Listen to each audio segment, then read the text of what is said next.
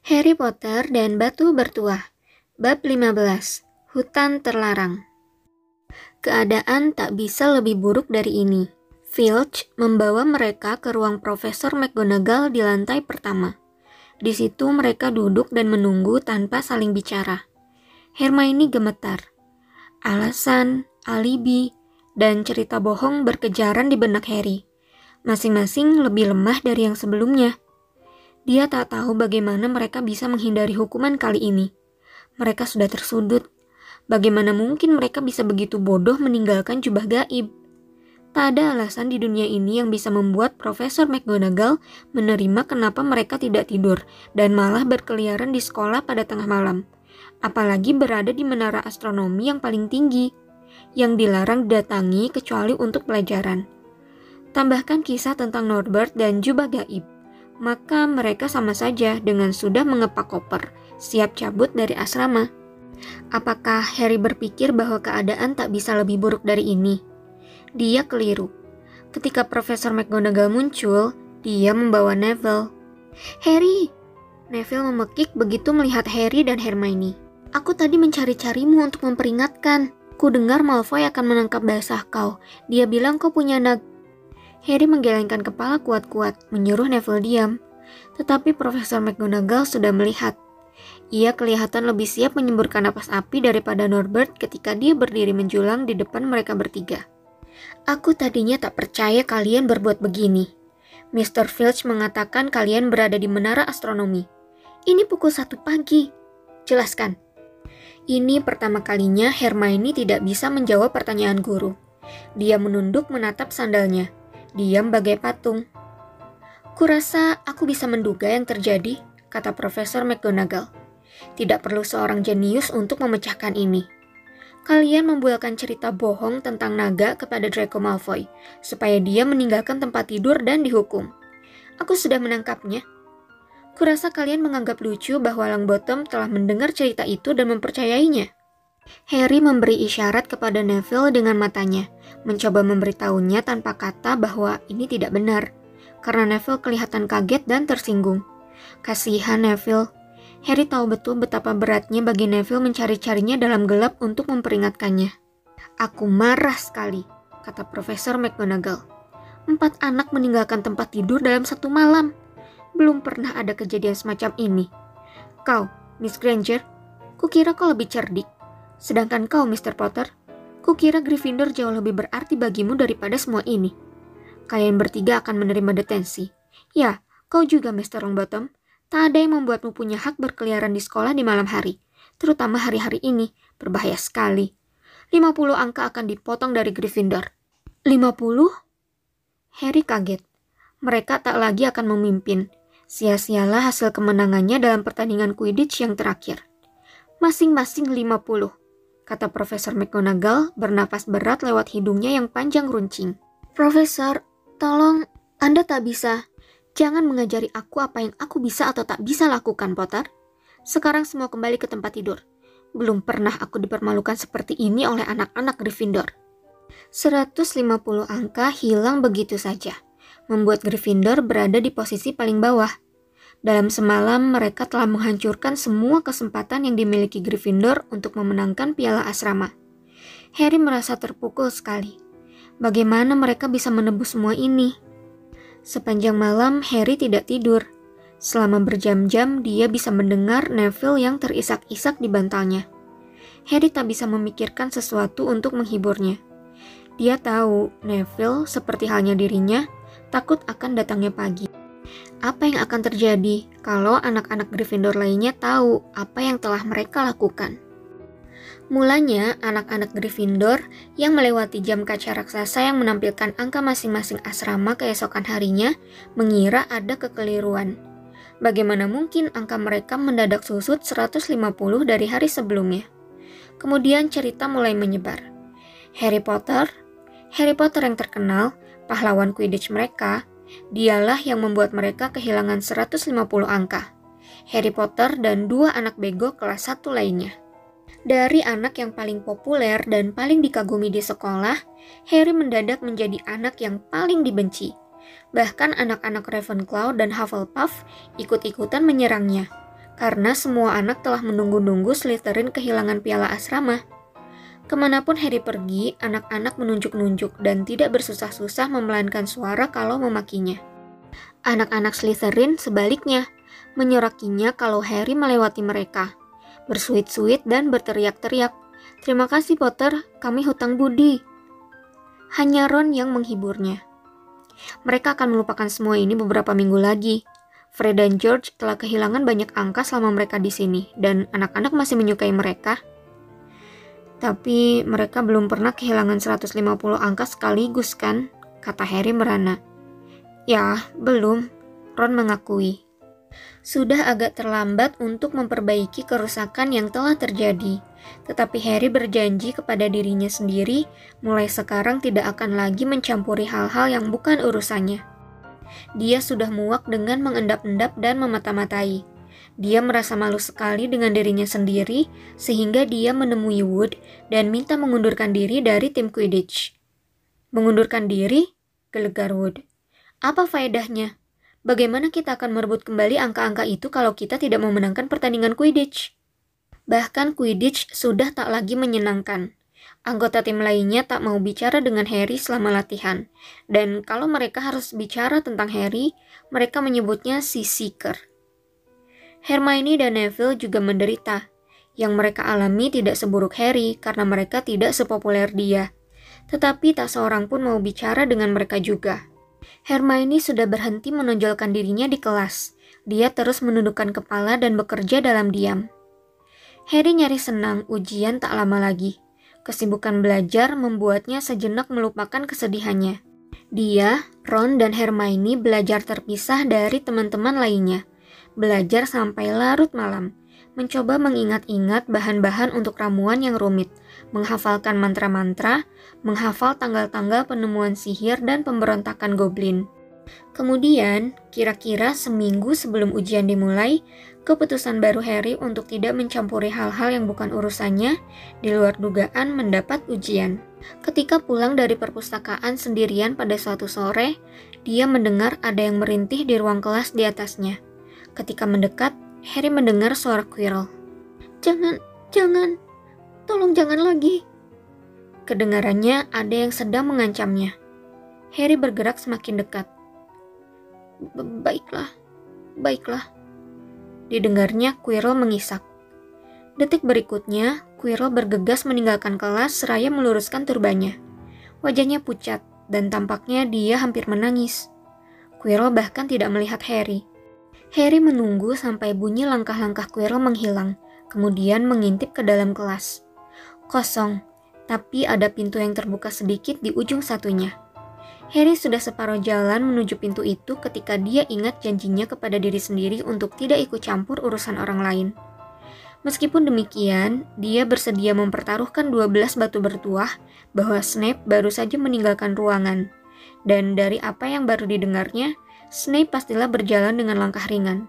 Agaknya Quirrell akhirnya menyerah. Harry kembali ke perpustakaan. Hermione sedang membantu Ron belajar astronomi dengan mengajukan berbagai pertanyaan.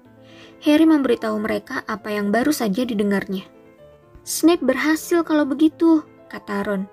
Kalau Quirrell sudah memberitahu bagaimana memunahkan mantra anti sihir hitamnya, tapi masih ada Fluffy, kata Hermione. Mungkin Snape sudah tahu bagaimana cara melewati Fluffy tanpa bertanya pada Hagrid, kata Ron, memandang ribuan buku yang mengelilingi mereka. Berani taruhan, di salah satu buku di sini pasti tertulis bagaimana cara melewati anjing berkepala tiga. Jadi, apa yang akan kita lakukan, Harry? Kilat petualangan bersinar lagi di mata Ron. Tetapi Hermione menjawab sebelum Harry sempat buka mulut. Pergi ke Dumbledore. Itu seharusnya sudah kita lakukan sejak dulu. Kalau kita mencoba bertindak sendiri, jelas kita akan dikeluarkan. Tapi kita tak punya bukti, kata Harry. Quirrell terlalu takut untuk mendukung kita. Snape tinggal bilang dia tak tahu bagaimana Troll bisa masuk pada malam Halloween dan bahwa dia tak berada dekat-dekat lantai tiga. Menurut kalian siapa yang akan dipercaya? Dia atau kita? Kan bukan rahasia kita membencinya. Dumbledore akan mengira kita mengarang-arang supaya Snape dipecat. Filch jelas tidak akan mau membantu kita. Dia sahabat dekat Snape. Dan menurut pendapatnya, semakin banyak murid yang dikeluarkan, semakin baik. Dan jangan lupa, kita sebetulnya tidak boleh tahu tentang batu itu ataupun Fluffy. Itu bakal perlu penjelasan panjang. Hermione kelihatannya bisa diyakinkan, tetapi Ron tidak. Kalau kita menyelidiki sedikit, tidak, kata Harry datar. Kita sudah terlalu banyak menyelidiki dan ikut campur. Harry menarik peta Jupiter ke arahnya dan mulai menghafal nama bulan-bulannya. Keesokan paginya, sepucuk surat dijatuhkan di meja sarapan untuk Harry, Hermione, dan Neville. Isinya semua sama. Detensimu akan berlangsung pukul 11 malam ini. Temui Mr. Filch di aula depan. Profesor M. McGonagall. Dalam kehebohan gara-gara begitu banyak angka yang dipotong dari Gryffindor, Harry sudah lupa mereka masih harus menjalani detensi. Dia mengira Hermione akan mengeluh karena mereka akan kehilangan waktu belajar semalam. Tetapi Hermione diam saja. Seperti Harry, dia merasa mereka pantas mendapat hukuman itu. Pukul 11 malam itu, mereka mengucapkan selamat tinggal kepada Ron di ruang rekreasi dan pergi ke aula depan bersama Neville. Filch sudah ada, begitu pula Malfoy. Harry juga sudah lupa bahwa Malfoy pun mendapat detensi.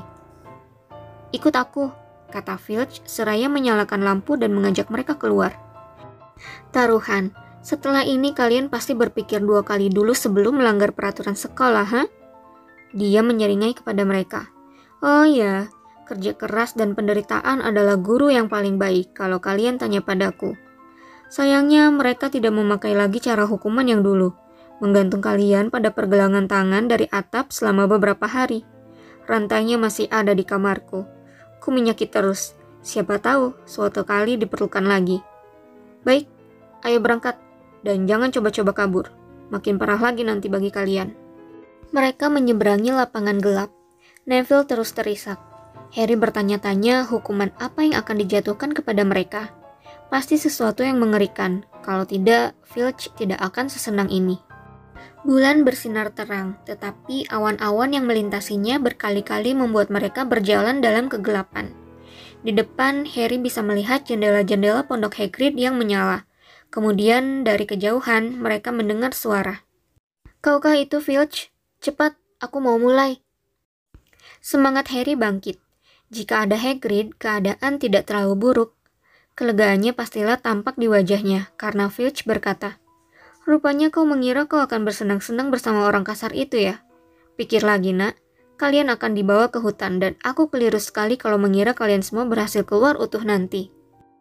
Mendengar ini, Neville merintih dan Malfoy berhenti berjalan. Hutan? Dia mengulang, dan suaranya tidak sesombong biasanya. Kita tidak boleh ke sana di malam hari. Ada macam-macam di sana. Manusia serigala ku dengar Neville mencengkram lengan jubah Harry dan mengeluarkan suara tersedak. Salah kalian sendiri kan, kata Filch. Suaranya serak saking senangnya. Mestinya ingat soal manusia serigala itu sebelum melanggar peraturan, ya kan? Hagrid berjalan ke arah mereka dari kegelapan. Fang membuntutinya. Dia membawa busur besarnya, dan sekantong anak panah tergantung di bahunya. Sudah waktunya, katanya. Aku sudah tunggu setengah jam. Baik-baik saja, Harry, Hermione, Jangan terlalu ramah pada mereka, Hagrid, kata Filch dingin. Mereka kan akan dihukum. Itu sebabnya kau telat kan, kata Hagrid kepada Filch, dahinya berkerut. Tadi kau marahi mereka ya? Bukan kewajibanmu, tugasmu sudah selesai. Biar ku ambil alih sekarang. Aku akan kembali besok pagi, kata Filch, untuk mengambil entah apa yang tersisa dari mereka. Dia menambahkan dengan menyebalkan sebelum akhirnya berbalik dan berjalan kembali ke kastil. Lampunya terayun-ayun dalam gelap. Malfoy sekarang menoleh kepada Hagrid. Aku tak mau masuk hutan itu, katanya, dan Harry senang mendengar nada panik dalam suaranya. Harus, kalau kau mau tetap di Hogwarts, kata Hagrid galak. Kau sudah lakukan kesalahan dan sekarang harus bayar. Tapi ini untuk kelas pelayan, bukan untuk pelajar. Kukira kami akan disuruh menulis atau yang semacamnya. Kalau ayahku tahu aku dihukum begini, dia akan bilang padamu memang begitulah di Hogwarts, geram Hagrid. Menulis, apa gunanya? Kau akan lakukan sesuatu yang berguna. Kalau tidak mau, keluar saja. Kalau kau pikir ayahmu lebih suka kau dikeluarkan, ya balik saja ke kastil dan pak kopermu. Ayo. Malfoy tidak bergerak. Dia memandang Hagrid dengan marah, tetapi kemudian menunduk. Baiklah, kata Hagrid. Sekarang dengar baik-baik, karena apa yang akan kita lakukan malam ini berbahaya, dan aku tak mau ada yang ambil risiko. Ikut aku ke sini dulu. Dia membawa mereka sampai ke tepi hutan. Seraya mengangkat lampunya tinggi-tinggi, dia menunjuk jalan tanah setapak yang sempit dan berkelok-kelok yang menghilang di antara pepohonan besar-besar dan gelap. Angin sepoi menerbangkan rambut mereka ketika mereka memandang ke dalam hutan. Lihat di sana, kata Hagrid. Lihat yang berkilau di tanah itu, yang keperakan. Itu darah unicorn. Di dalam ada unicorn yang luka parah digigit entah apa. Ini kedua kalinya dalam seminggu. Aku temukan satu unicorn mati Rabu lalu. Kita akan cari makhluk malang itu. Mungkin kita harus bebaskan dia dari penderitaannya. Dan bagaimana kalau entah apa yang menggigit unicorn itu lebih dulu menemukan kita?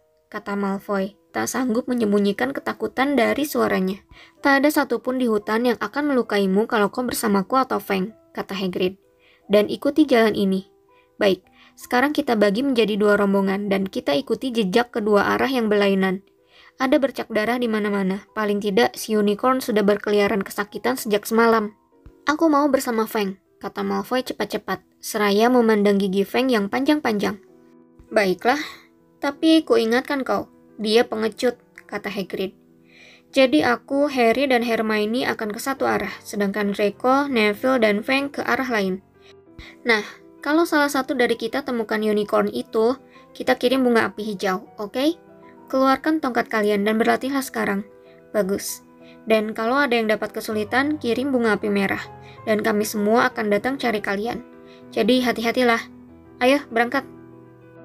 Hutan gelap dan sunyi. Tak lama kemudian, jalan tanah itu bercabang. Harry, Hermione, dan Hagrid menuju ke kiri, sedang Malfoy, Neville, dan Fang ke kanan. Mereka berjalan dalam diam, mengarahkan pandangan ke tanah. Sekali-sekali seberkas sinar bulan menembus dahan-dahan pepohonan di atas, menyinari bercak darah biru keperakan di atas dedaunan yang rontok. Harry melihat Hagrid tampak sangat cemas. Mungkinkah manusia serigala membunuh unicorn-unicorn ini? Tanya Harry. Tidak cukup cepat, kata Hagrid. Tak mudah tangkap unicorn. Mereka makhluk magis yang kekuatannya luar biasa. Tak pernah kulihat ada unicorn luka sebelumnya. Mereka melewati tunggul pohon berlumut. Harry bisa mendengar aliran air. Pasti di dekat-dekat situ ada sungai. Masih tampak bercak-bercak darah unicorn di sana-sini di sepanjang jalan berkelok itu.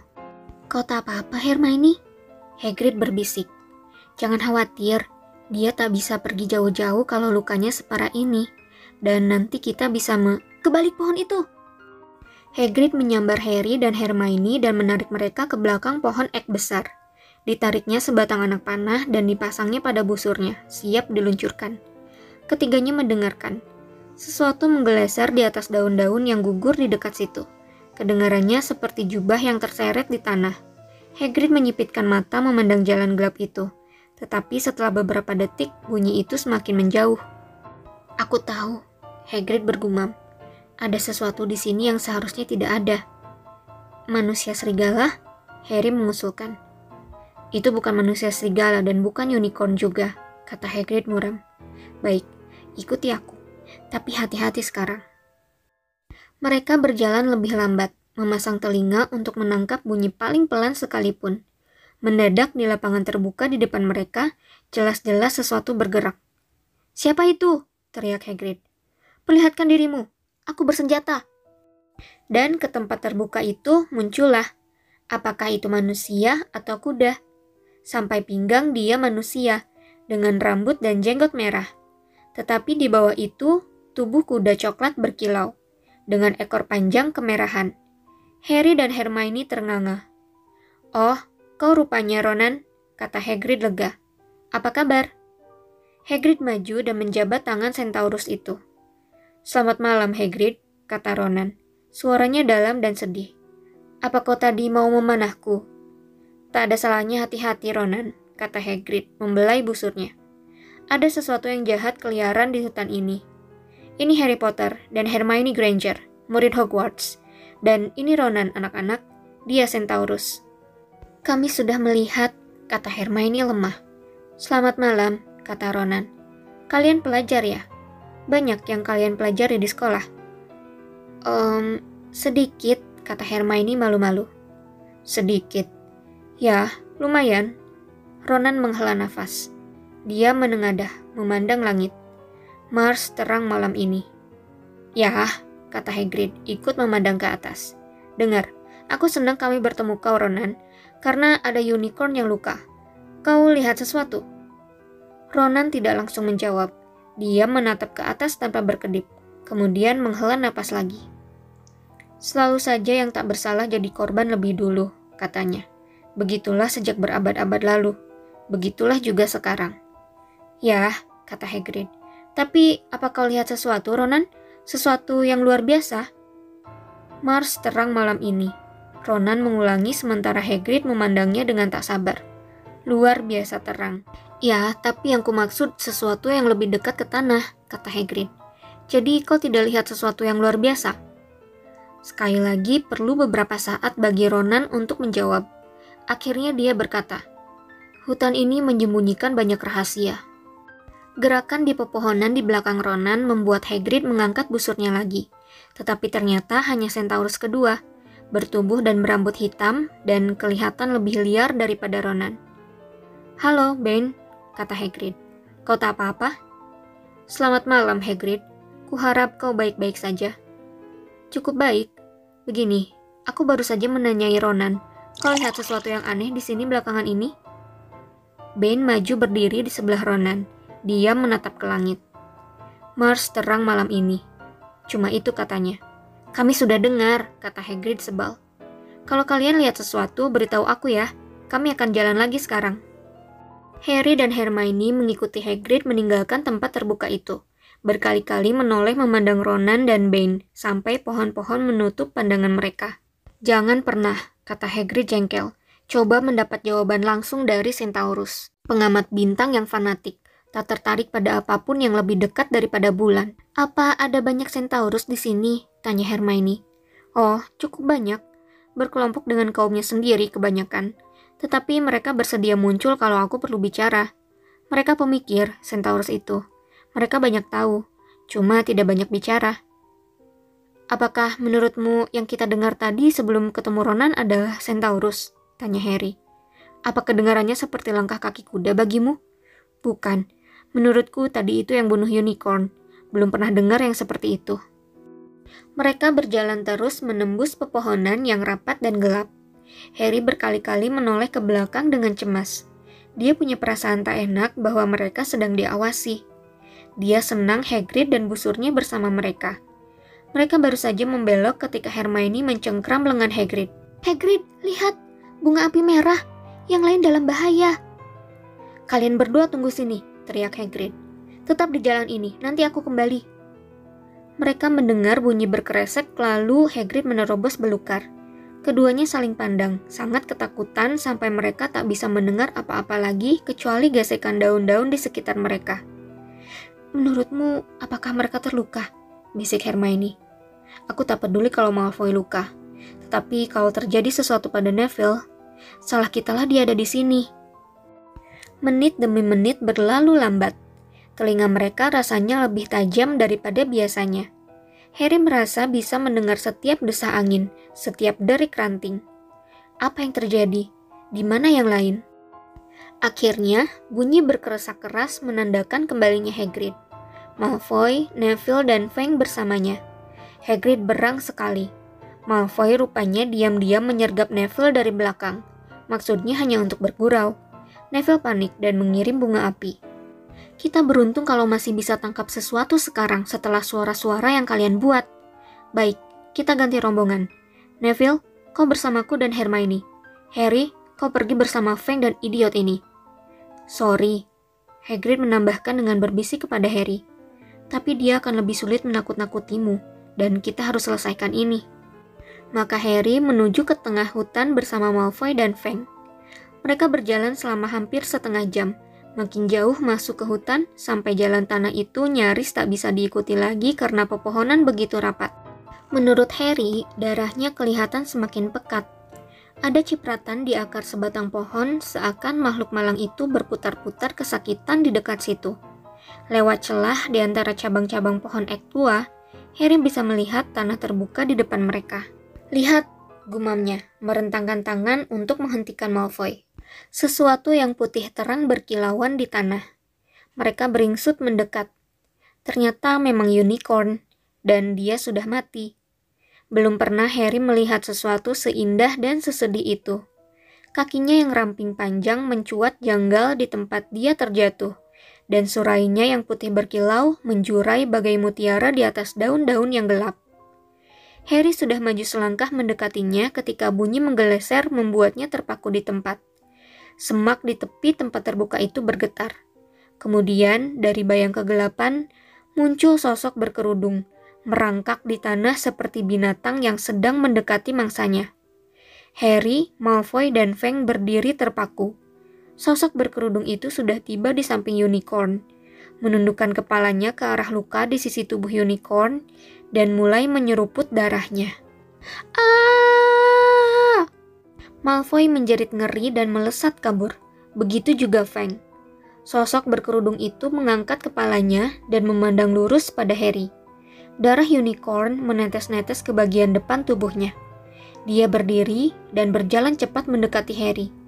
Harry sendiri tak bisa bergerak saking takutnya. Kemudian, rasa sakit menusuk kepalanya.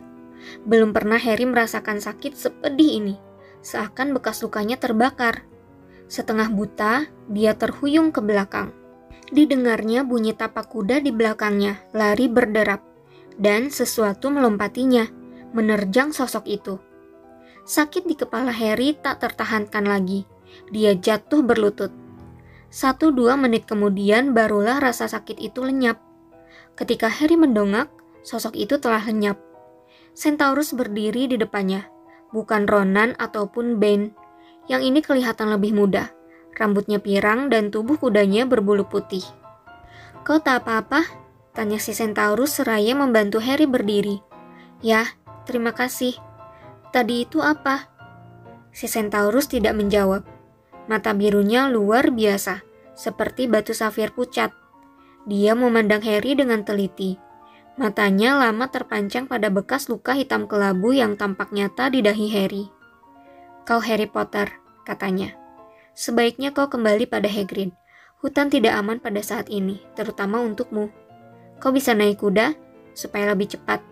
Namaku Firenze, Katanya menambahkan seraya menekuk kaki depannya berlutut agar Harry bisa naik ke punggungnya. Mendadak terdengar lebih banyak derap kaki kuda dari sisi lain tanah terbuka. Ronan dan Ben muncul dari balik pepohonan, terengah-engah dan berkeringat. Firenze, gelegar Ben. Apa yang kau lakukan? Ada manusia di punggungmu. Sungguh kau tak tahu malu. Memangnya kau bagal angkut biasa? Sadarkah kalian siapa ini? Kata Firenze. Ini Harry Potter. Lebih cepat dia meninggalkan hutan ini lebih baik. Kau cerita apa saja kepadanya? Ben menggeram.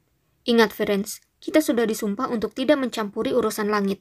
Bukankah kita sudah membaca apa yang akan terjadi di pergerakan planet-planet? Ronan mengais-ngais tanah dengan gelisah. Aku yakin Firenze melakukan yang menurutnya terbaik, kata Ronan dengan suaranya yang sedih. Ben mengentakkan kaki belakangnya dengan berang. Terbaik. Apa kaitannya dengan kita? Centaurus berurusan dengan apa yang telah diramalkan, bukan tugas kita untuk berkeliaran seperti keledai, menyelamatkan manusia yang tersesat di hutan kita. Firenze mendadak berdiri di atas kaki belakangnya dengan gusar, sehingga Harry harus berpegangan pada bahunya supaya tidak jatuh. Apa kau tidak melihat unicorn itu? Firenze berteriak kepada Bane. Apa kau tidak mengerti kenapa dia dibunuh? Atau apakah planet-planet tidak memberitahukan rahasia itu padamu? Aku akan melawan apa saja yang bersembunyi di hutan ini, Bane. Ya, bersama manusia kalau perlu. Dan Firenze berputar, dengan Harry mencengkeram bahunya sebisa mungkin. Mereka masuk ke antara pepohonan, meninggalkan Ronan dan Bane di belakang mereka. Harry sama sekali tidak mengerti apa yang terjadi. Kenapa Bane begitu marah? Dia bertanya. Kau menyelamatkanku dari makhluk apa? Firenze melambatkan larinya hingga akhirnya dia berjalan memperingatkan Harry agar menunduk supaya tidak menabrak dahan-dahan rendah, tetapi tidak menjawab pertanyaannya. Mereka menembus pepohonan dalam diam selama begitu lama sampai Harry mengira Firenze tidak mau lagi bicara padanya. Mereka sedang melewati pepohonan yang sangat rapat ketika Firenze tiba-tiba berhenti. Harry Potter, tahukah kau darah unicorn digunakan untuk apa? Tidak, jawab Harry, kaget mendengar pertanyaan aneh itu. Kami cuma memakai tanduk dan rambut ekornya dalam pelajaran ramuan. Itu karena membunuh unicorn adalah perbuatan yang amat keji, kata Firenze. Hanya orang yang tak akan rugi, malah sangat diuntungkan yang mau melakukan kejahatan semacam itu. Darah unicorn akan membuatmu tetap hidup, bahkan kalau kau sudah tinggal sejengkal dari kematian. Tetapi harga yang harus dibayar mengerikan sekali. Kau telah membunuh sesuatu yang murni dan tak berdaya untuk menyelamatkan hidupmu, dan kau hanya akan setengah hidup, hidup yang terkutuk. Begitu darah unicorn menyentuh bibirmu. Harry menatap bagian belakang kepala Firenze yang berkilau keperakan tertimpa cahaya bulan. Tetapi siapa yang begitu putus asa? Tanyanya. Kalau kau akan dikutuk selamanya, lebih baik mati kan? Memang, kata Firenze. Kecuali yang kau perlukan hanyalah bertahan hidup cukup lama untuk meminum sesuatu yang lain. Sesuatu yang bisa mengembalikan kekuatan dan kekuasaanmu sepenuhnya. Sesuatu yang berarti kau tak akan bisa mati. Mr. Potter, tahukah kau apa yang disembunyikan di sekolah saat ini? Batu bertuah. Tentu saja, cairan kehidupan. Tapi aku tak mengerti siapa. Tak terpikirkah olehmu seseorang yang telah menunggu bertahun-tahun untuk kembali berkuasa, yang bertahan hidup menunggu datangnya kesempatan? Seakan ada tangan besi yang mendadak mencengkram jantung Harry. Di antara bunyi keresak dedaunan, seakan dia mendengar lagi apa yang dikatakan Hagrid pada malam mereka bertemu untuk pertama kalinya. Ada yang bilang dia mati, omong kosong menurutku. Tak tahu apakah masih ada cukup manusia di tubuhnya untuk bisa mati. Maksudmu, kata Harry serak. Tadi itu Vol... Harry! Harry, kau tak apa-apa? Hermione berlari ke arah mereka. Hagrid terengah-engah di belakangnya. Aku baik-baik saja, kata Harry, hampir tak memahami apa yang diucapkannya. Unicornnya mati, Hagrid, di tanah kosong di belakang sana. Sekaranglah saatnya aku meninggalkanmu. Firenze bergumam sementara Hagrid bergegas memeriksa unicorn. Kau sudah aman sekarang. Harry meluncur turun dari punggungnya. Semoga selamat, Harry Potter, kata Firenze.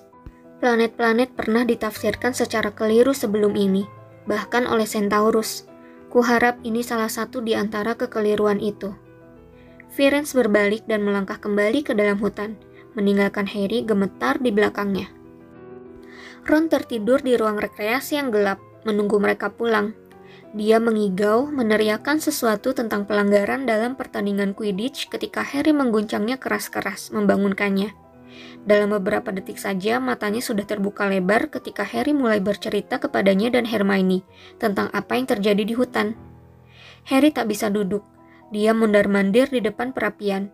Dia masih gemetar. Snape menginginkan batu bertuah itu untuk Voldemort, dan Voldemort menunggu di hutan.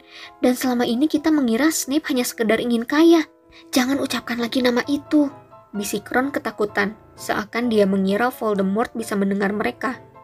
Harry tidak mendengarkan. Firenze menyelamatkan aku, tetapi seharusnya tidak boleh. Ben marah sekali. Katanya mereka tidak boleh ikut campur dengan apa yang telah diramalkan planet-planet. Planet-planet itu pastilah menunjukkan bahwa Voldemort akan kembali. Ben berpendapat Firenze seharusnya membiarkan Voldemort membunuhku. Kurasa itu juga sudah tertulis pada bintang-bintang. Jangan sebut-sebut lagi nama itu, desis Ron. Jadi sekarang aku tinggal menunggu Snape mencuri batu itu kata Harry tegang. Setelah itu Voldemort bisa datang dan menghabisiku. Ya, kurasa Ben akan senang. Hermione kelihatan sangat ketakutan, tetapi dia menghibur Harry. Harry, semua orang bilang Dumbledore lah satu-satunya orang yang ditakuti kau tahu siapa. Kalau ada Dumbledore, kau tahu siapa tidak akan menyentuhmu. Lagi pula, siapa bilang Centaurus benar? Bagiku kedengarannya seperti ramalan, dan Profesor McGonagall bilang itu cabang ilmu gaib yang paling tidak tepat. Langit sudah berubah terang sebelum mereka berhenti bicara. Mereka berangkat tidur dalam kelelahan, kerongkongan mereka sakit. Tetapi kejutan-kejutan malam itu belum berakhir. Ketika Harry menarik penutup tempat tidurnya, dia menemukan jubah gaibnya di bawahnya. Ada kertas yang disematkan pada jubah itu dengan pesan berikut. Siapa tahu perlu.